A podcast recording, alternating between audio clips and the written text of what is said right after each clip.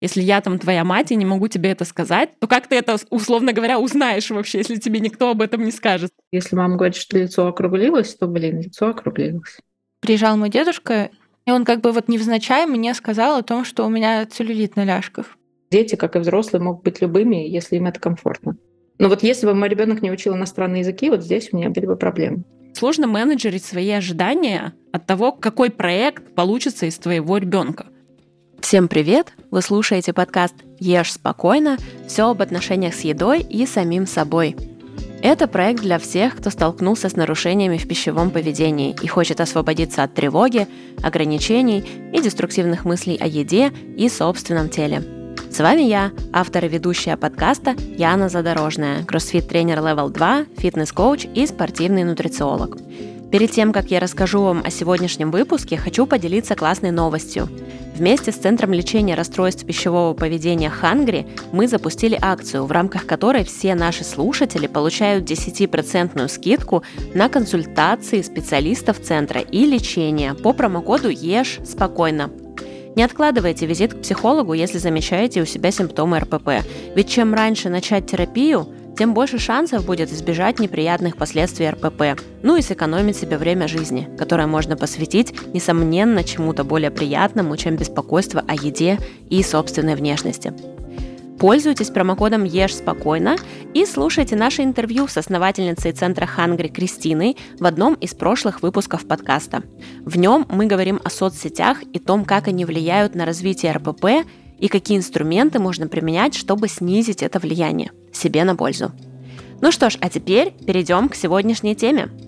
В сегодняшнем выпуске мы будем говорить о родителях и том, какую роль они играют в наших отношениях с едой и собственными телами, и в том, как мы воспринимаем себя и свою внешность. Как заложенные в детстве установки влияют на нас сегодня, какие родительские комментарии мы пронесли через всю жизнь и донесли до своего психолога, Почему отцы позволяют себе иногда зло подшучивать над дочками? И какие инструменты могут помочь улучшить отношения с родителями и выстроить здоровые границы? Все это и многое другое мы будем обсуждать сегодня вместе с моими гостями, психотерапевткой и соучредительницей фонда по борьбе с насилием «Не терпи» Ксенией Ивановой и пиарщицей и контент-креатором Дарьей Тестиной. Ну что, погнали? Давайте начнем с того, что каждый из вас представится. Я в подводке сказала, назвала ваши, собственно, там имена, регалии и так далее, но хочется, чтобы вы сами себя представили. Даша, давай начнем с тебя. Всем привет, меня зовут Даша, я SMM и пиар-менеджер подкаста «Ешь спокойно». Вот, у меня была история в прошлом РПП, и сейчас до сих пор продолжается в некоторые моменты. И я хочу тоже поделиться этим с нашими слушателями, ну, как-то так, наверное. Спасибо. Ксюша? Да, всем привет. Я Ксюша, я психотерапевтка и работаю, соответственно, с темами, которые про которые мы будем сегодня говорить, а, а также я директор и соучредительница Центра «Нетерпи», где мы с темой насилия едой тоже сталкивались, даже у нас есть такая лекция на эту тему. Вау, круто, я этого не знала. Очень круто. Ну, сегодня у нас а, будет э, разговор идти вокруг отношений не только с едой, но и отношений с родителями, которые так или иначе влияют на наши отношения а, с едой, с собственным телом, вообще с самоощущением в этом мире. И я знаю, что у Даши есть история, предыстория РПП, очень интересная и связанная как раз с родителями. И я бы хотела услышать из первых уст. Расскажи, пожалуйста, как все началось, какое детство было и как оно повлияло на твою дальнейшую жизнь. Ну, у меня вообще было очень хорошее детство. Я занималась спортом, я кандидат в мастера спорта по плаванию. И в какой-то момент я получила травму. Мне было тогда лет, наверное, 14 получается. И, соответственно, нужно было какое-то занятие, чем-то заниматься после школы, потому что дома просто скучно сидеть. А друзей у меня особо не было, потому что мне было неинтересно. Моя лучшая подруга на тот момент начала очень сильно худеть. Как раз-таки на всех этих пабликах 40 килограмм, вот эти вот все диеты с шоколадками, на водичке. И она решила, что она хочет стать моделью, и нашла объявление о наборе в модельную школу. И как-то мы сидели у нас дома, и она, получается, рассказала моим родителям о том, что она собирается идти в эту модельную школу, что хочет быть моделью. на следующий день буквально она должна была ехать подавать документы в эту модельную школу. И моя мама так этим вдохновилась, она очень хотела, чтобы я тоже была моделью, потому что у меня рост метр семьдесят четыре. Э, раньше был больше, я, видимо, стопталась. Вот. И она настояла на том, чтобы мы тоже съездили. А на тот момент у меня были максимально здоровые отношения с едой. Я как бы была в нормальной такой форме от спорта. То есть какого-то лишнего веса у меня не было, но в то же время я не была супер худой. И мы поехали в итоге в эту модельную школу, они меня уговорили, но для меня это было в формате, окей, я съезжу, посмотрю, что там будет, может быть, я там позанимаюсь, но дальше для меня это ничего не значит, потому что моделью я никогда не хотела быть, я себя вообще некомфортно чувствую перед камерой, и я не знаю, с чего все взяли, что мне нужно резко стать моделью. Мы приехали туда, я подала документы, и как-то все сразу так начали говорить э, больше в мою сторону, что у меня такая интересная внешность, что да, мне круто быть моделью, еще и фигура такая спортивная, классная.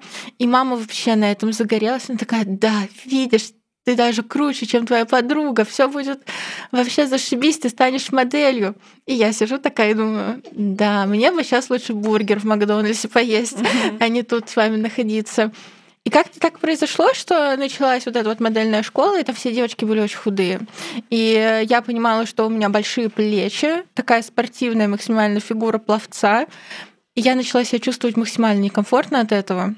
И начала из-за этого не доедать. Я очень сильно похудела, у меня просто были ноги спички, но при этом эм, мне говорили, что у меня анорексия, но я не считала, что у меня анорексия. То есть я считала, что у меня вполне нормальные отношения с едой, я просто вот поддерживаю себя в каком-то нормальном состоянии для того, чтобы быть моделью. Но уже когда начала заканчиваться эта модельная школа, мне начали предлагать какую-то модельную работу, я начала от этого отказываться, потому что мне ну, неинтересно, и спустя какое-то время я начала смотреть на себя и такая, вау, почему я такая худая? И получается, в одиннадцатом классе я стала еще худее, потому что у меня были две операции там со здоровьем с моим. И я еще сильнее похудела из-за этого. И потом э, после ЕГЭ э, начался период, когда ты не знаешь, что будет дальше. И тут я познакомилась с компульсивным перееданием. Я постоянно ела, я вообще не могла остановиться. Я помню, мы ездили с родителями в круиз, и там был шведский стол. Соответственно, он постоянно свободен постоянно открыт. Угу. И я постоянно ходила туда, ела. Я не могла вообще остановиться. Я приехала из круиза в своем максимальном весе.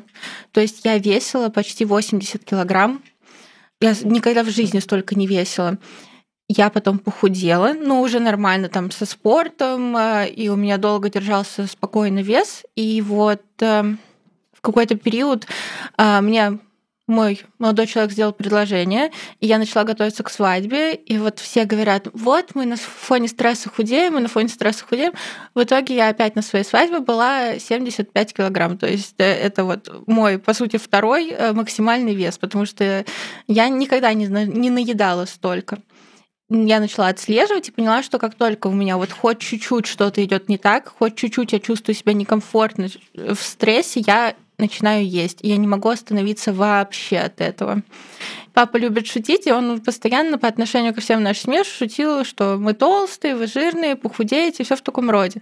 Мне мама всегда говорила, что это комплекс неполноценности, но какого-то такого особо сильного напряжения с его стороны по отношению ко мне в том плане, что у меня какая-то не такая фигура, я не чувствовала.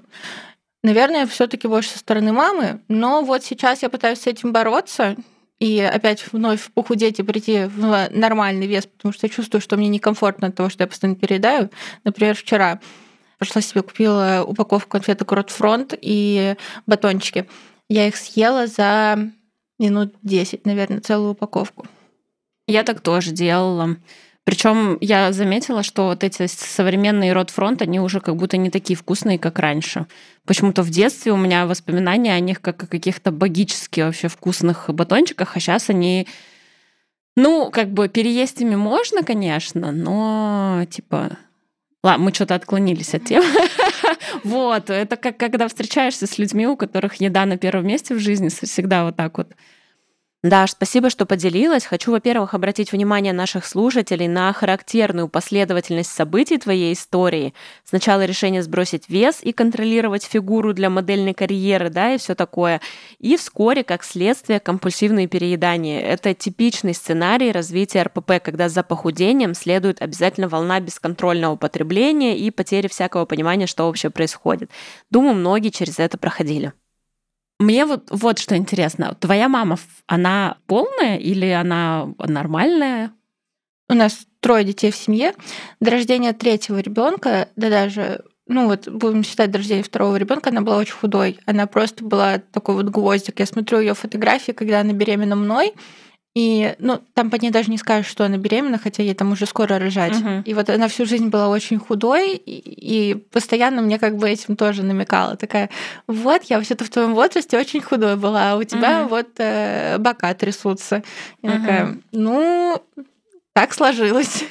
То есть папа шутил э, про то, что вы полный, когда уже мама тебя родила и уже сама чуть-чуть э, да, да, ну он и по отношению... Типа я женился на худой и стройной вообще-то, а тут... Да, шо, ну... Что такое, да? Да, но это забавно, потому что у меня папа тоже раньше был худым и стройным, а, а теперь у него большой живот. Понятно. Ну, интересно, очень интересно, конечно. Вот я уже второй раз, ты вторая гостья на самом деле моя, кто говорит про папины шутки о полноте дочери.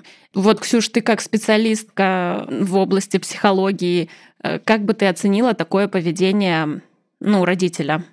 Такие шутки. Такие шутки. Да. Я вообще довольно часто про это слышу, и на что я обратила внимание в Дашином рассказе, это про то, что папа объединял видимо, маму, Дашу и еще, я не знаю, еще кого-то в какую-то группу, и что вот вы э, там, значит, э, вам, вам нужно похудеть, а, а, а вы это кто? Ну и получается я, моя мама и вот моя младшая сестра, которая, кстати, тоже столкнулась с РПП. На данный момент у нее анорексия, то есть она вообще не ест. И это тоже очень сложно. Я пытаюсь с ней поговорить, пытаюсь донести свой опыт, но вот у нее такое. То есть женщина. Угу.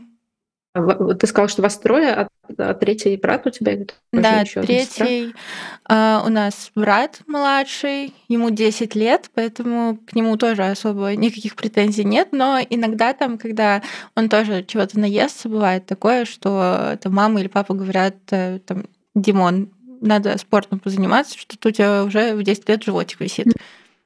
То есть родители оба спортсмены, папа в прошлом э, футболист, а мама тоже всякими боевыми искусствами занималась, и из-за этого у них вот есть эм, такая установка, что все должны быть спортивные и худые.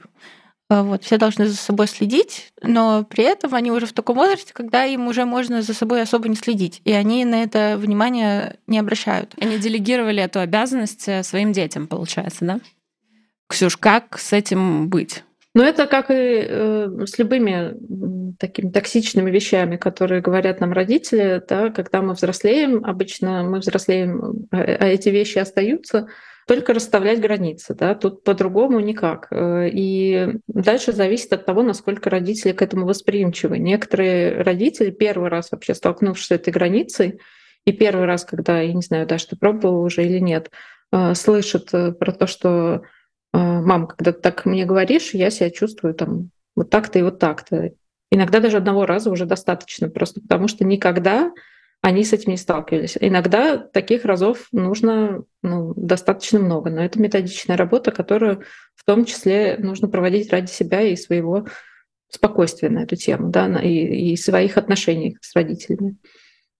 Слушай, ну тут я согласна, но есть вот такая проблема, как мне кажется, что ты, во-первых, границы начинаешь проводить уже когда созрел немножко морально, а ущерб, он уже вот нанесен, это во-первых. И во-вторых, даже когда ты расставляешь границы, сама необходимость расставлять границы со своим родителем, она, мне кажется, довольно травмирующая.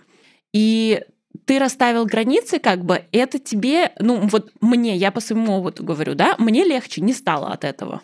От того, что я свою маму немножко отодвинула чуть дальше, да, от себя, обозначила ей, что вот сюда не ходи, мне стало хуже от этого на самом деле, потому что я хочу быть вблизи нее с одной а стороны. В каком смысле? Ну вот в таком, что мне приходится от, отодвигаться от нее, хотя я не хочу, может быть.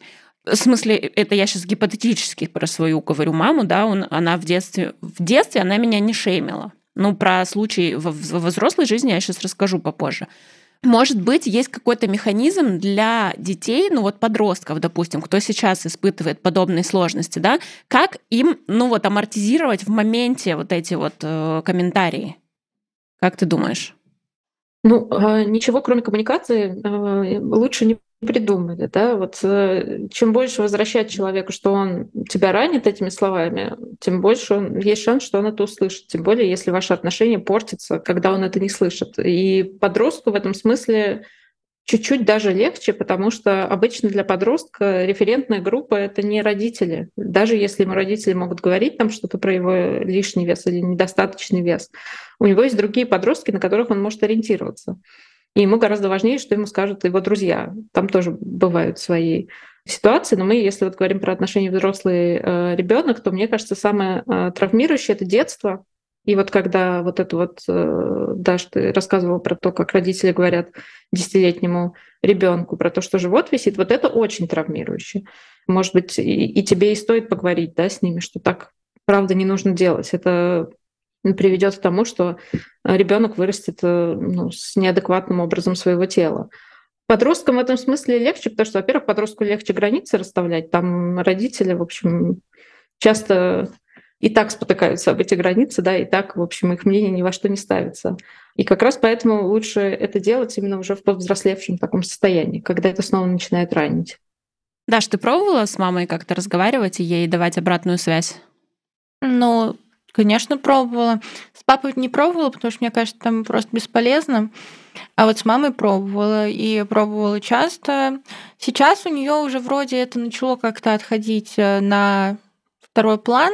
Она перестала на это обращать внимание, потому что ну, у нее уже второй ребенок, который э, максимально худой, вообще не доедает, и у нее от этого тоже уже в ее возрасте начал появляться стресс. Она очень переживает, почему она там не ест, почему она такая худая, а, хочет, чтобы она была здоровой. И вот э, сейчас на этом примере, да, я ей начала объяснять, что, мам, смотри, до чего могут доводить какие-то вот э, нездоровые комментарии и мысли.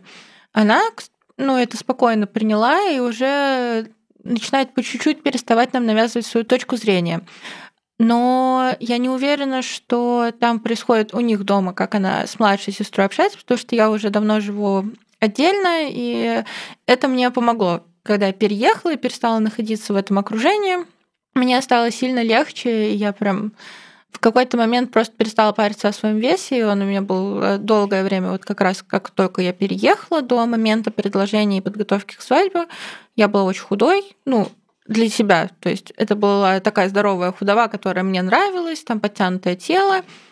И я вообще за этим не следила. Также могла съесть пачку ротфронта, и у меня ничего не откладывалось. И мне от этого тяжело не было. Но опять же, я не ела так сильно, как э, ела, когда жила с ними, или вот когда нахожусь в стрессе. Поэтому сейчас это уже очевидные есть улучшения, а, в ее отношении к, там, к худобе, к похудению. И даже вот э, к младшему брату она начала быть менее предвзятой, то есть там тоже перестали уходить какие-то комментарии в его сторону и все в таком роде. Вот прекрасный пример. Ну, на самом деле, то, что взрослые люди способны учиться и способна слышать. Я точно знаю это на примере своей мамы, которая уже тоже взрослый довольно человек, и тем не менее очень круто меняется, трансформируется, я бы даже сказала, а, в более осознанного, совершенно точно тактичного человека. Вот. Ксюш, а у тебя самой были какие-то истории вот с родственниками? Расскажи, сталкивалась ли ты с таким, как это называется, фэт-шеймингом? Ну, я не была прям полным ребенком, но всегда у меня был, мне кажется, какой-то лишний вес. Вот я, кстати, даже сейчас подумала, я не уверена, был ли у меня лишний вес, но мне всегда говорили, что он у меня был. Когда я смотрю сейчас на фотографии свои детские, я бы не сказала. Ну, то есть э, обычный ребенок стандартного довольно телосложения. Но я часто очень, естественно, сталкивалась у нас вообще в семье вот тема того, кто там как потолстел, похудел среди женщин именно, она ключевая. Это основная тема обсуждения за любым праздничным столом. Это первое, что тебе говорят, когда ты входишь в дом. До сих пор это так. Э, э, с мамой мы как-то тоже расставили границы, с остальными я, поскольку их редко вижу, ну, в общем, можно потерпеть. Как только ты входишь в дом, первые комментарии — это «О, как ты похудел» или «О, что-то ты поправилась». Вот это до сих пор так, да. Это вот то поколение как-то так принято. Ну, то есть получается, что если это там разовые акции каких-то там родственников, с которыми ты видишься редко, то надо просто э, более толстую кожу иметь и просто как бы не обращать внимания на них, да? Ну, я к этому уже внутренне готова.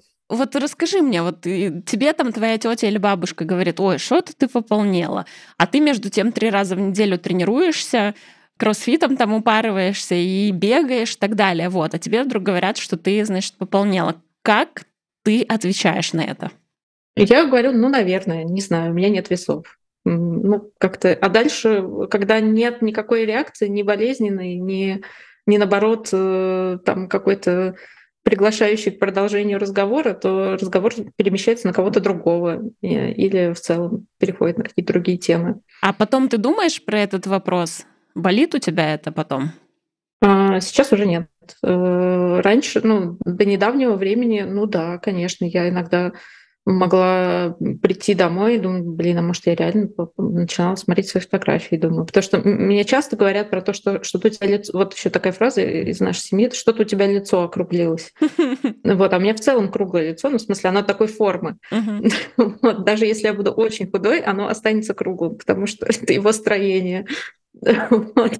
А, и я думаю, оно округлилось, и оно всегда было таким. Ну, в общем, да, сейчас уже я просто к этому, я редко очень вижу свою семью вот в полном составе, поэтому я просто к этому готова и стараюсь как можно быстрее проехать этот момент. Мне кажется, что вот это довольно грустно, что ну, близкие, они на то и близкие, чтобы всякие темы обсуждать, да, к незнакомому человеку мы не будем говорить, как он там выглядит и так далее. Вот. И мне кажется, что в этом смысле гораздо сложнее доносить до близких, что нельзя говорить вот это. В смысле, а кто тебе тогда должен это говорить? Если я там твоя мать и не могу тебе это сказать, то то как ты это, условно говоря, узнаешь вообще, если тебе никто об этом не скажет, знаешь? А зачем мне это знать? Ой, ну, в смысле, это же форма заботы, я так понимаю. Это да, это да, это форма заботы. Давай тогда такой вопрос. Допустим, есть у нас ребенок какой-то, да? И он, ну, бывают же полные дети, нездорово полные. Угу. Вот как родителю нездорового полного ребенка преподносить тот факт, что ему нужно посидеть на диете там и так далее, чтобы не травмировать, чтобы он вырос не РППшником, а нормальным человеком. Ну, это же всегда вопрос э, эстетический, или это вопрос здоровья. Если вопрос эстетический, то никак. Если ребенку окей в таком теле, он не видит в этом проблемы, то и прекрасно. А если это вопрос здоровья, ну, не знаю, там какой-нибудь преддиабет, ну, тогда, мне кажется, про это и нужно говорить, что ну, для того, чтобы ну, там у тебя в будущем не было серьезных проблем, сейчас надо посидеть на диете, да, и вот мы будем следовать рекомендациям врача, поэтому ты, ну, я тебе буду готовить вот такую еду. И, может быть, с тобой есть тоже такую еду, не буду там перед тобой булки э, уминать. А вот когда это вопрос исключительно эстетики, ну, мне кажется, нужно смотреть на то, что дети, как и взрослые, могут быть любыми, если им это комфортно. Ну, звучит здорово. Я буду сегодня таким этим чуваком, который каверзные вопросы задает. Вот это все классно, но мы вот тут троем сидим и рассуждаем, у нас нет детей ни у кого, я так понимаю, да? Угу. У меня нет. Вот. Я вот тут просто сейчас сидела и задумалась. Вот, допустим, у меня появился ребенок, и, допустим, он полноватый какой-то. Я, наверное, буду расстраиваться по этому поводу. Потому что, ну как, я же вот вроде не была полноватым ребенком, да и не ребенком, и вообще, ну и как-то все это вроде как кажется, что, ну как сказать, короче, ты же хочешь, чтобы твой ребенок был действительно красивый, самый умный там и вообще канонически верный ребенок, да, вот. Как избавиться? Получается, тебе нужно избавиться от этого перфекционизма, от ожиданий того, что твой ребенок будет соответствовать твоим надеждам. Это сложно, мне кажется. Сейчас я как будто прониклась какой-то, знаешь, этой эмпатией к нашим родителям, потому что ведь они же действительно не просто, это даже не просто забота, это потому что, ну вот, э, сложно менеджерить свои ожидания от того, какой проект получится из твоего ребенка. Да, но э, вопрос в том, вот эта эстетическая часть, насколько входит э, в твой проект, да, и насколько у тебя у самой, все-таки у наших родителей а, я не знаю даже, сколько тебе лет, но наши с Яной родители примерно в одно время, когда мы росли примерно, а, формировалось вот это представление об идеалах красоты через э, журналы, которые хлынули э, к нам в страну, да, совершенно неадекватные. Все-таки у нас, в отличие от них, есть э, интернет и некоторая насмотренность на то, что люди могут быть красивыми офигенными не только если они вот 90-60-90 или какие там раньше были стандарты, да, не, не только супер худые. Мне кажется, это да, это вопрос тоже с собой стоит проработать, что если там полноватые дети кажутся мне какими-то некрасивыми, ну, может быть, я просто мало в жизни видела полноватых детей, может быть, я с собой про это поработать, там, к терапевту сходить и поговорить с ним об этом. Потому что я не вижу ну, ни, никак, ничего плохого, если у меня ну, был бы ребенок, он был бы полноватый. Ну, окей. Но вот если бы мой ребенок не учил иностранные языки, вот здесь у меня были бы проблемы. У него были бы проблемы. Ты бы его, как, как это сказать, как, как мы назовем этот вид шейминга? Интеллектуальный какой-нибудь. Да, у меня есть знакомый, э, он уже взрослый чувак, ему там 40 лет, наверное, около того. Вот. Его мама до сих пор бодишеймит. И он попросил нас, значит, задать вопрос психологу, как э, залечить маме за фэт-шейминг и вообще. Вот. И у меня в связи с этим такой вопрос в догонку, поскольку частично мы уже обсудили. Можно ли с родителем, например, на зеркальном примере пообщаться? То есть вот пошеймить, например, маму за то, что она, что, там, она что она набрала. Не, ну она же может набрать тоже такая, она набрала. И вот просто как бы невзначай, ой, мам, что тебе там для моей мамы, наверное, это было бы вот самое жесткое, если бы я ей сказала, что тебе штаны слишком обтягивают или там или еще что-то там слишком обтянуло тебя на размер побольше взять. Я так делала. Я говорила маме, мам, ты что-то как-то тоже набрала что ты в мою только сторону говоришь мне о том, что я пыталась сделать, ты вон, у тебя тоже вон, смотри, какие бачка появились. И она как бы, ну, по ней было видно, что она обижалась, но у нее всегда был один и тот же аргумент. Она такая, ну, ты вот трех детей родишь, я на тебя тоже посмотрю. Я такая думаю, М? да, конечно. Да, они всегда будут оправдываться тем, что они старше, и у них уже изменения возрастные. Худыми должны быть молодые и не рожавшие. А не рожавшие должны стать рожавшими еще. Ну, у многих есть и такая картина мира, да. А вот если говорить про твоего знакомого, которому 40 лет, и как маме про фэтшейминг, ну, в 40 лет, мне кажется, уже можно сказать, что, мам, мы не будем с тобой эту тему обсуждать больше никогда. Ну, то есть ключевая волшебная фраза — это мы об этом не разговариваем, да, либо мы говорим, обсуждаем тело в хвалебном ключе, да, в комплементарном ключе, либо мы об этом вообще никак не разговариваем. Если это ранит, если это ранит, то да. Вот мне, например, вот если ты мне скажешь на тренировке, что я там как-то потолстела или похудела, меня это не ранит, потому что, ну, как бы мы работаем с моим телом, телом, мне не странно, что ты делаешь такие комментарии. А вот если это там моя бабушка делает такие комментарии, мне, меня это ранит еще вот из того возраста детского. Вот, ну, то есть здесь надо на себя ориентироваться. Если ранит, то точно не надо об этом говорить. Да, ранит, конечно. Меня ранит даже вообще, что не должно, по идее, ранить. Меня вообще все ранит. У меня мама, она, значит, в форме вопросов вуалирует токсичные комментарии про тело. Например, последний раз, когда она приезжала, мама и будет слушать этот подкаст, она сейчас услышит, потом будет обижаться, что я на всю страну это сказала. Она, значит, такая тыкнула мне в живот и говорит, а что это у тебя тут такое? Ну, ты что-то стоишь как-то не так, или что это он выпирает, в общем, живот. Ну, а он выпирает просто, потому что зима на дворе или почти скоро придет, надо, короче, как-то справляться с этой жизнью. Ну, выпирает и выпирает, в смысле.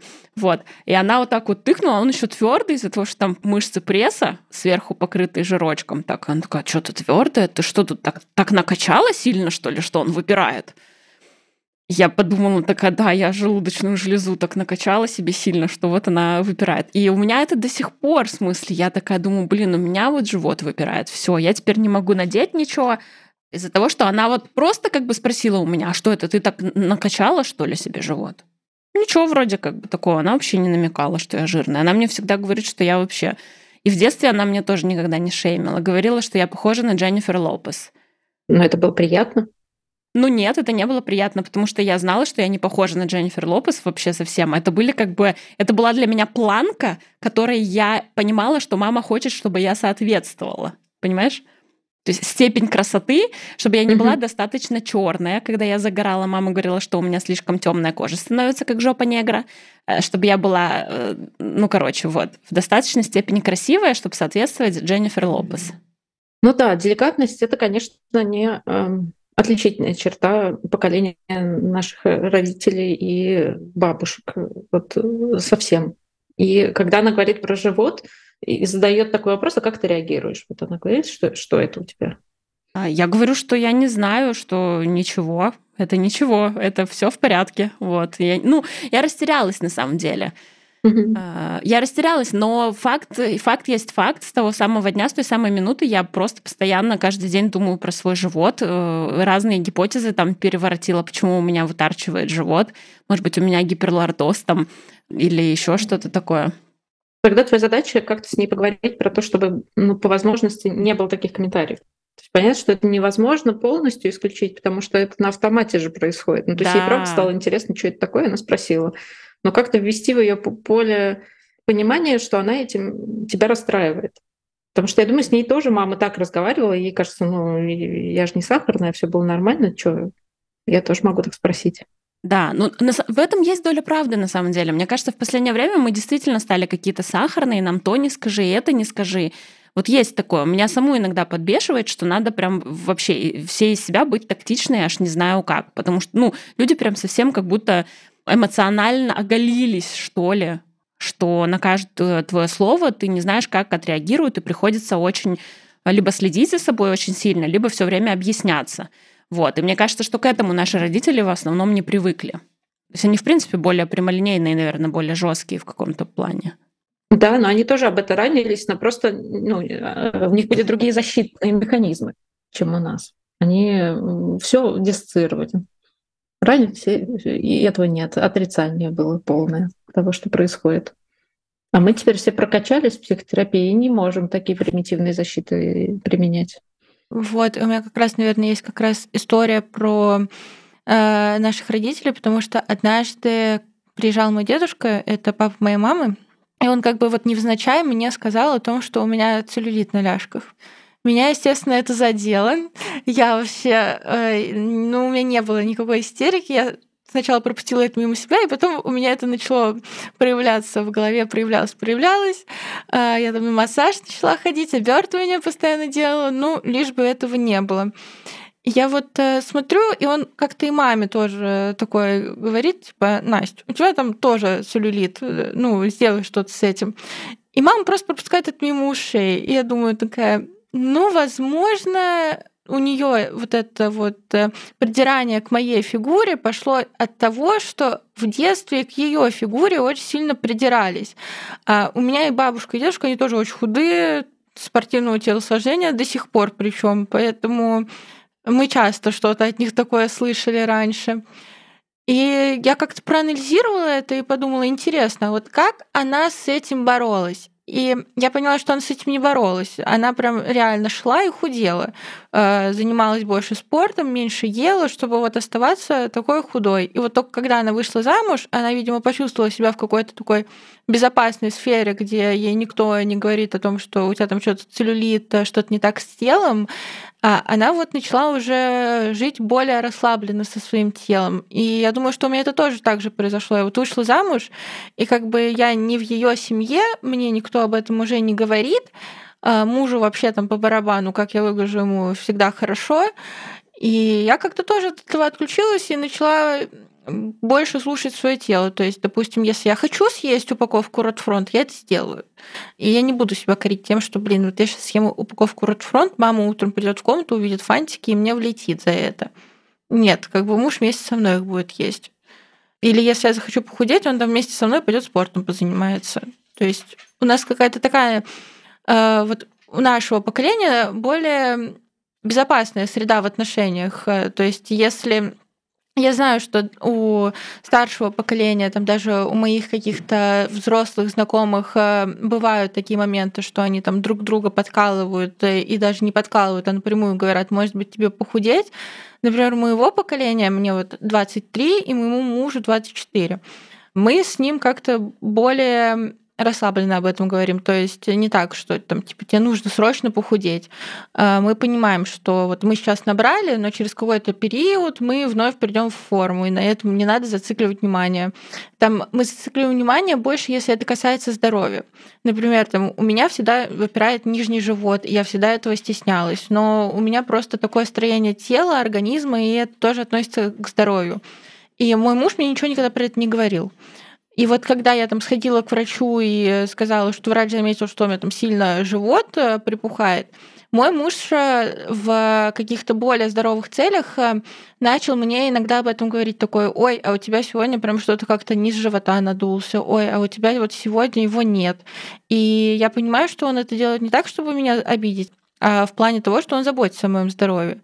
И вот э, у старшего поколения такого не было. То есть э, у них не было такого, что они замечают, что со здоровьем что-то не так, человек сильно похудел, и они придут и скажут тебе, блин, у тебя, наверное, что-то не так со здоровьем, а ты из-за этого сильно похудела.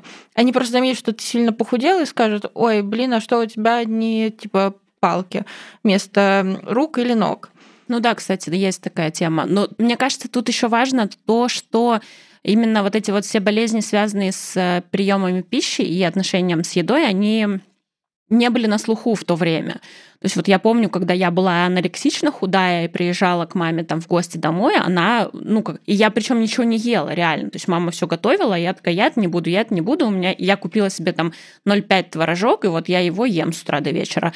И она как бы просто подумала, что я там ебанулась, наверное, со своим спортом, и все. Ну, то есть как бы никаких консернов и там опасений относительно моего здоровья она не высказывала. Да, действительно, это просто от необразованности, наверное. Да, я просто подумала про то, насколько это зачастую в семьях такие микс signals, да, то есть с одной стороны что-то ты поправила, с другой стороны мы садимся за стол и только попробуй там что-то не поешь. А дальше идет вот это то самое насилие едой, что ну, ну что ж ты будешь там маму обижать, давай-ка курочку там жареную с майонезиком, э, салат оливье и так далее. То есть и вот этой связки почему-то нет, что вообще-то ну, сейчас уже есть у поколения, а вот у поколения а, бабушек, мне кажется, нет, что особенно когда мы там жили, когда еще я не отдельно жила, что поправилась я или нет, от нее зависит тоже. Если меня кормить, как она меня кормит, то тут кто угодно поправится. На самом деле, по опыту, по своему опыту, опыту моей мамы могу сказать, что они вообще не связывают. Ну вот, например, у меня мама, она такая, типа, съела, короче, пачку кешью, и она считает, что она вообще ничего не съела, что надо там поесть нормально. Вот. А то, что я говорю, что там в этой пачке кешью там 850 калорий, да прям, это же полезно, это же орехи, в смысле орехи – это польза. У взрослых, у взрослых, сказала Яна, 34 годика, у, у, значит, у наших родителей, у них нет вот этого понимания калорий, что это вообще такое, как мне кажется и что они есть в еде, и что еда... Ну, то есть меня ну, лет там, наверное, до 20 с чем-то у меня тоже не было понимания, что вареники, которые я ем, они вообще как-то влияют на мою фигуру. Я даже не задумывалась об этом. И вот, мне кажется, моя мама, она до того, как я не заболела РПП и не посвятила ее в эту тему, она тоже не задумывалась, что вот эти все э, казахские застолья, на которых она бывает, вообще каким-то образом влияют на то, как они выглядят. Кстати, интересно у Даши спросить про спортивную семью, да. Ну, у меня все равно всегда бывало вот это вот в формате, что э, куда ты пошла из-за стола, пока ты не доела, пока не доешь, не встанешь, и все в таком роде.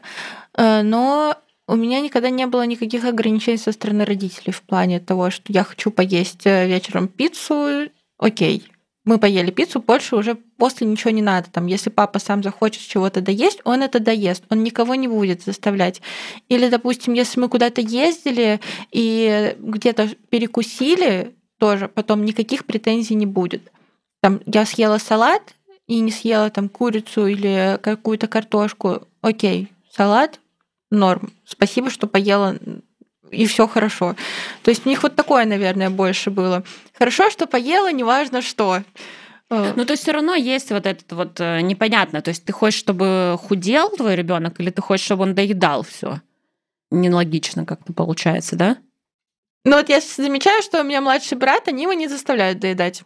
Он говорит, я больше не хочу, ставит тарелку и уходит. Ну, они как бы немножко позлятся, пытаются что-то сказать, но в итоге такие, ладно, иди, просто иди. Хорошо, хоть что-то поел. То есть у меня родители уже вот из такого, ну вот у меня больше бабушки с дедушками, это вот э, пока не доешь, не встанешь из-за стола, у родителей такое максимально редко проскальзывало.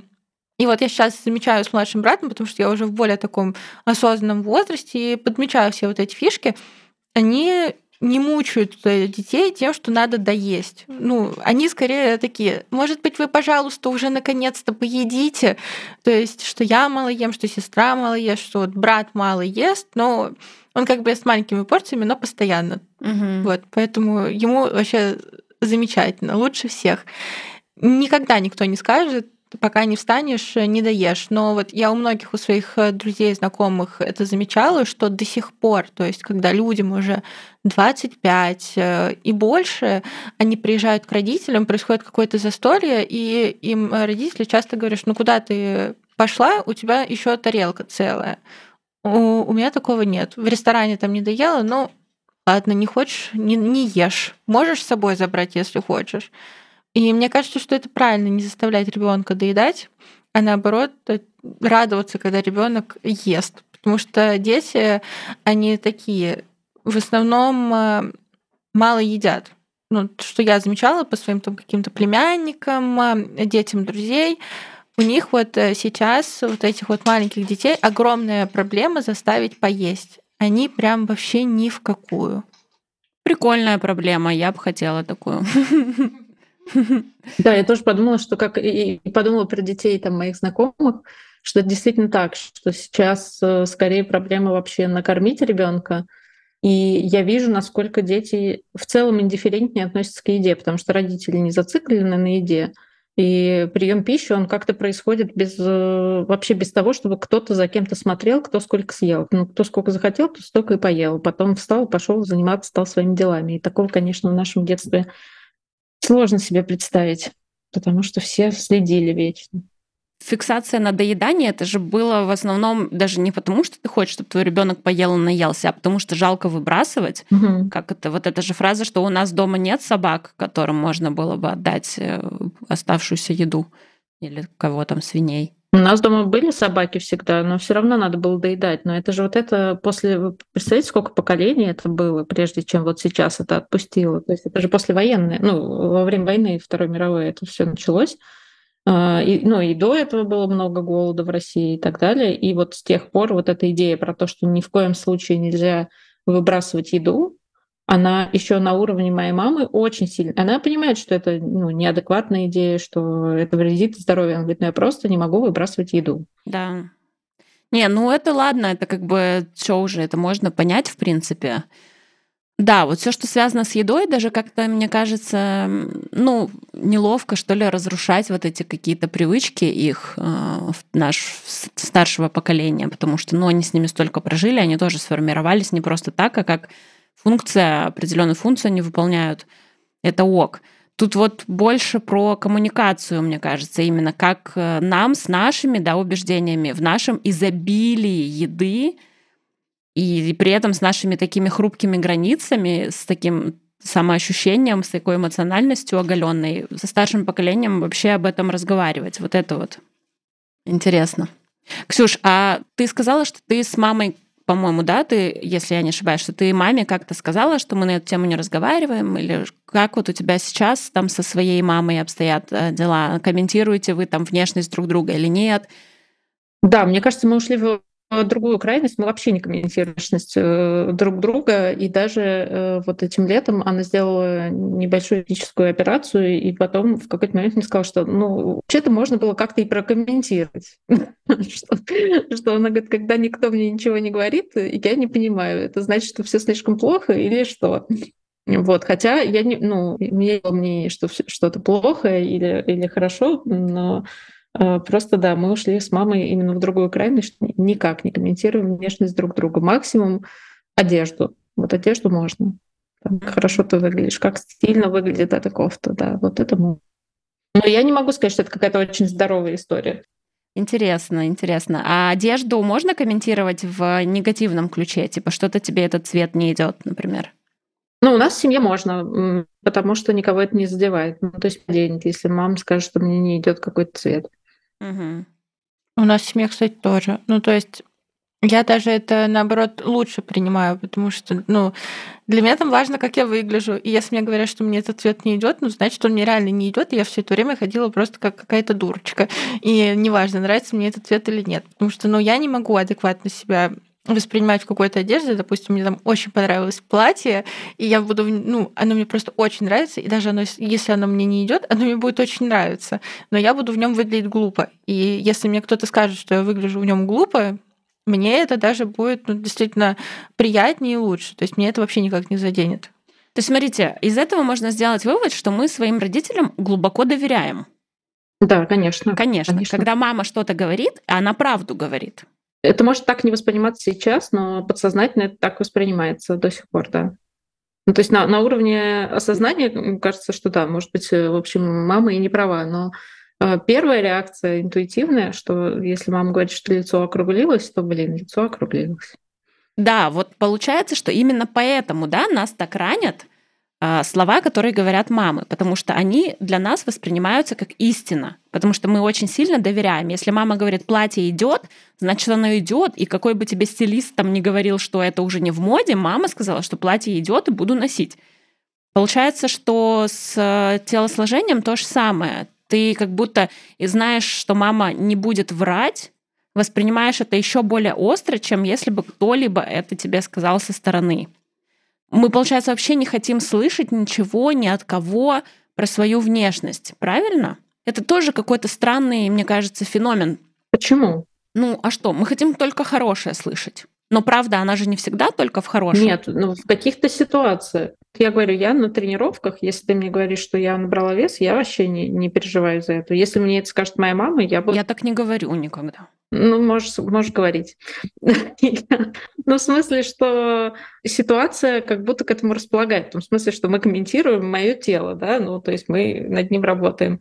Или если ну, подруги как-то могут и негативно что-то прокомментировать. Мое любимое, что-то ты выглядишь уставшей. Это же тоже про заботу на самом деле, но ты тут же начинаешь думать, что, ты, что у меня с цветом лица что-то не так. Но это не ну, не так глубоко проникает. То есть сказали, ну, там, э, и, и забыли. Но это зависит от каждого конкретного человека. Кого-то это будет ранить сильно, и кого-то прям любой малюсенький комментарий, ну, зависит еще от того, насколько человек уверен в себе будет задевать, а есть люди, которые, знаешь, ходят на прожарку там куда-нибудь в стендапы, и им нормально, что там их внешность высмеивают на, на целый зрительный зал.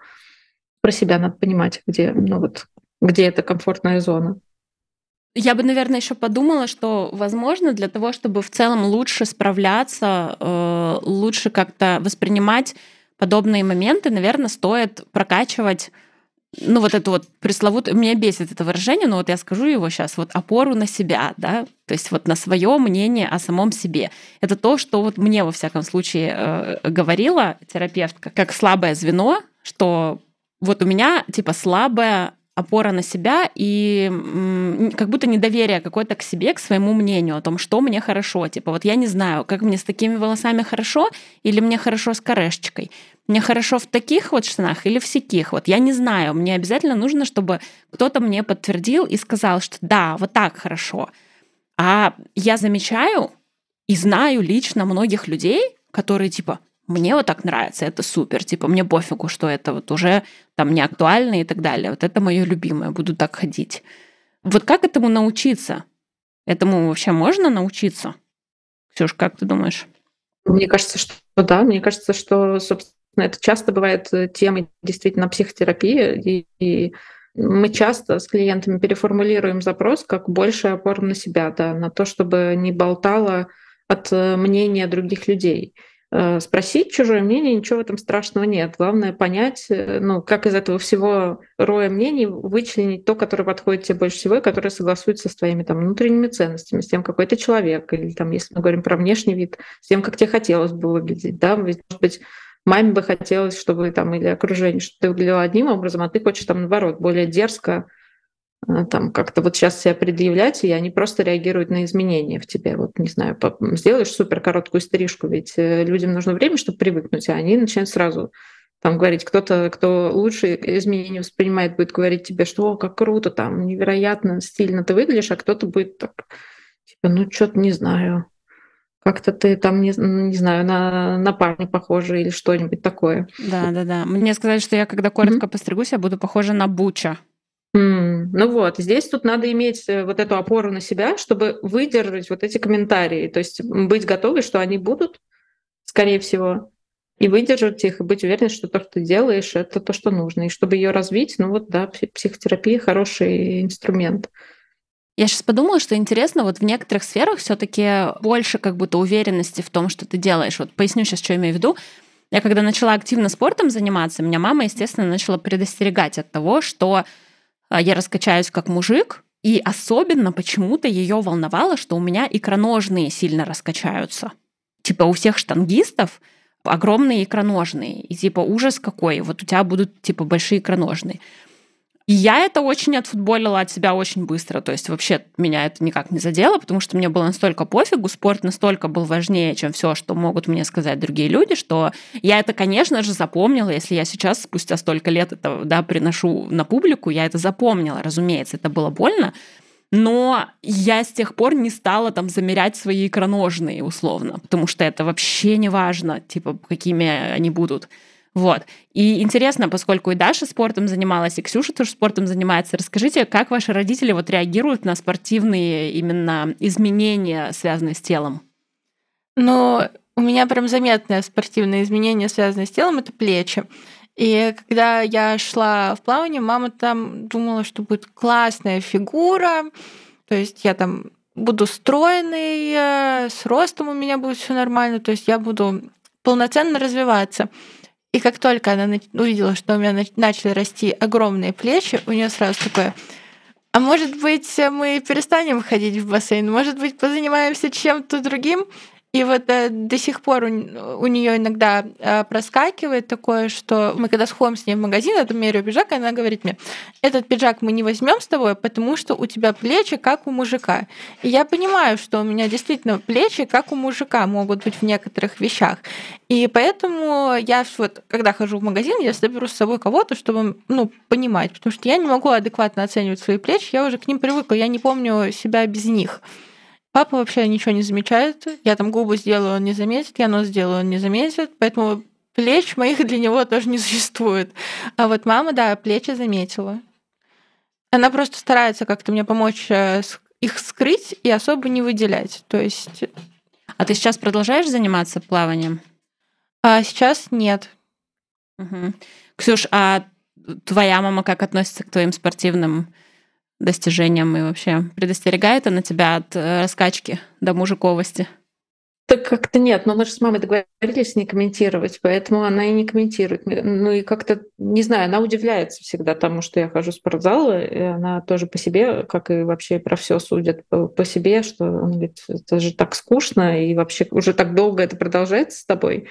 Вот это ее скорее удивляет.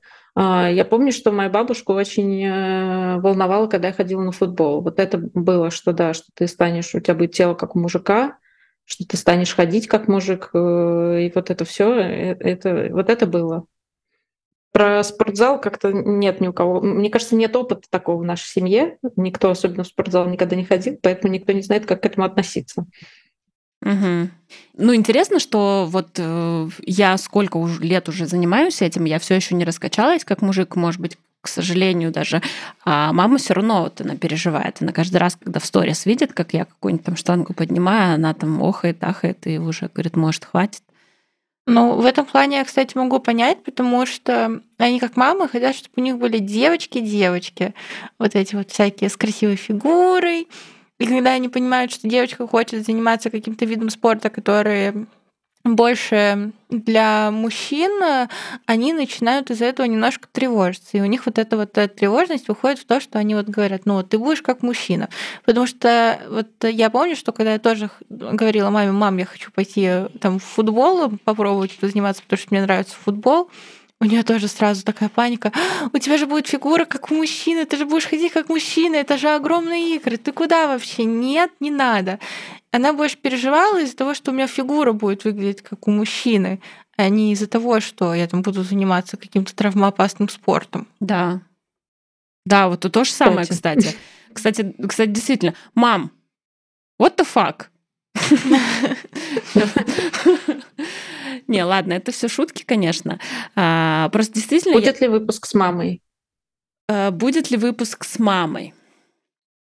А, ну, не знаю, наверное. Но надо. Я бы хотела, чтобы был выпуск с мамой кого-то, у кого был опыт серьезного РПП и как вот родитель справлялся с этим. Вот это было бы очень интересно. Ну, то есть вот как э, типа моей мамы, только если бы ребенок был чуть помоложе, наверное, потому что я сейчас по большей части все-таки сама справляюсь с этим, да, потому что мы уже с мамой там давно не живем, вот, она просто в курсе как бы и все. Но Э, все бремя, к сожалению, собственного выздоровления, оно легло на мои плечи. Поэтому, да, если нас сейчас слушает э, кто-то из родителей э, детей с РПП, пожалуйста, пишите, мы будем рады поговорить, обсудить и вообще поддержать в той или иной форме. Вот. Ну что, я думаю, можем, в принципе, закругляться в наших беседах, давайте какие-нибудь э, завершающие мудрые мысли каждый из нас скажет э, нашим там подписчикам, слушателям по поводу отношения с родителями и того, что делать, чтобы наладить их. А, мне кажется, самое главное, что я для себя вынесла за весь свой опыт отношений с родителями, это то, что важно фильтровать то, что они говорят потому что есть умные мысли, к которым действительно стоит прислушаться, а есть э, что-то, что идет из их э, непроработанных проблем. И вот когда ты начнешь это понимать, что там это вот действительно тебя касается, а вот это вот она сказала, потому что она там себя плохо чувствует, когда ты начинаешь уже э, понимать, какому совету стоит прислушаться, а какому нет, отношения с родителями резко налаживаются. Мне кажется, это вот так работает. Но, естественно, когда ты в подростковом возрасте, это чуть сложнее сделать, чем когда ты уже начинаешь процесс сепарации от них.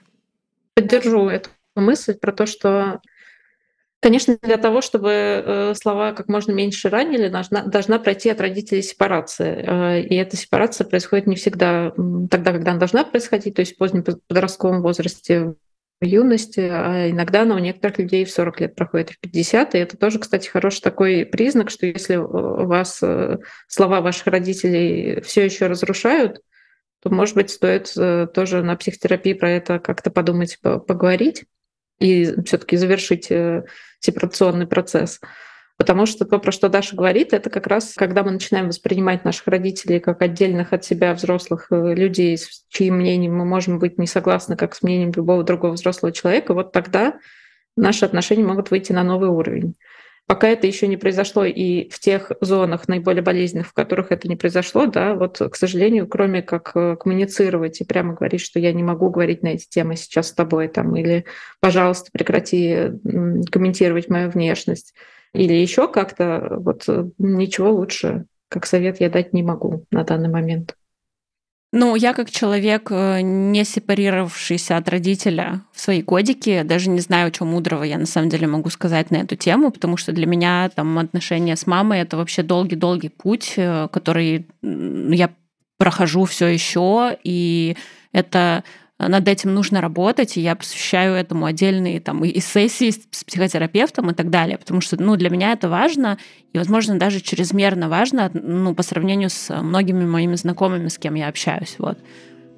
Тоже хочу пожелать всем быть просто своими собственными людьми, и позволить, вот что самое главное, что мне пока не удается, это позволить родителям быть тоже своими собственными людьми и не навязывать родителям свое мнение. Вот, потому что я это очень часто делаю. Я пресекаю навязывание в мою сторону, но при этом в сторону мамы э, вот есть мое мнение и неправильное все. Вот. И мне кажется, это тоже важно давать им возможность быть самими собой, потому что они уже точно совершенно те, кто они есть. Вот так. Ну что, спасибо большое за эфир. Э, и мы просим прощения с Мирой за плохую слышимость или за помехи какие-то. Извините, пожалуйста, у нас с ней тоже не очень здоровые родительско-детские отношения. Вот. Все. Спасибо. Все ссылки на аккаунт Ксюши, если вы захотите записаться к ней на сеанс, например, будут в описании к этому выпуску. А, ну и пишите нам комментарии, э, ставьте лайки и э, шерьте этот выпуск со своими друзьями и, главное, родителями. Ну что, друзья, на этом у нас все. Спасибо, что были с нами. Надеюсь, вам понравилась наша беседа. Пожалуйста, ставьте лайки, оставляйте свои комментарии и делитесь этим выпуском со своими друзьями и близкими. Если вам знакома проблема РПП не понаслышке, и вы готовы поделиться своей историей, пожалуйста, пишите мне в Телеграм, ссылка на которую будет в описании к этому выпуску. Ну а если вы хотите поддержать выход следующих эпизодов, ссылка на страницу донатов также всегда в описании. Ваш вклад будет очень ценен для меня и всех наших слушателей. С вами был подкаст «Ешь спокойно» и я, его автор-ведущая Яна Задорожная. Напомню, это проект для всех, кто хочет разобраться, почему порой не получается просто взять и поесть спокойно. До скорого!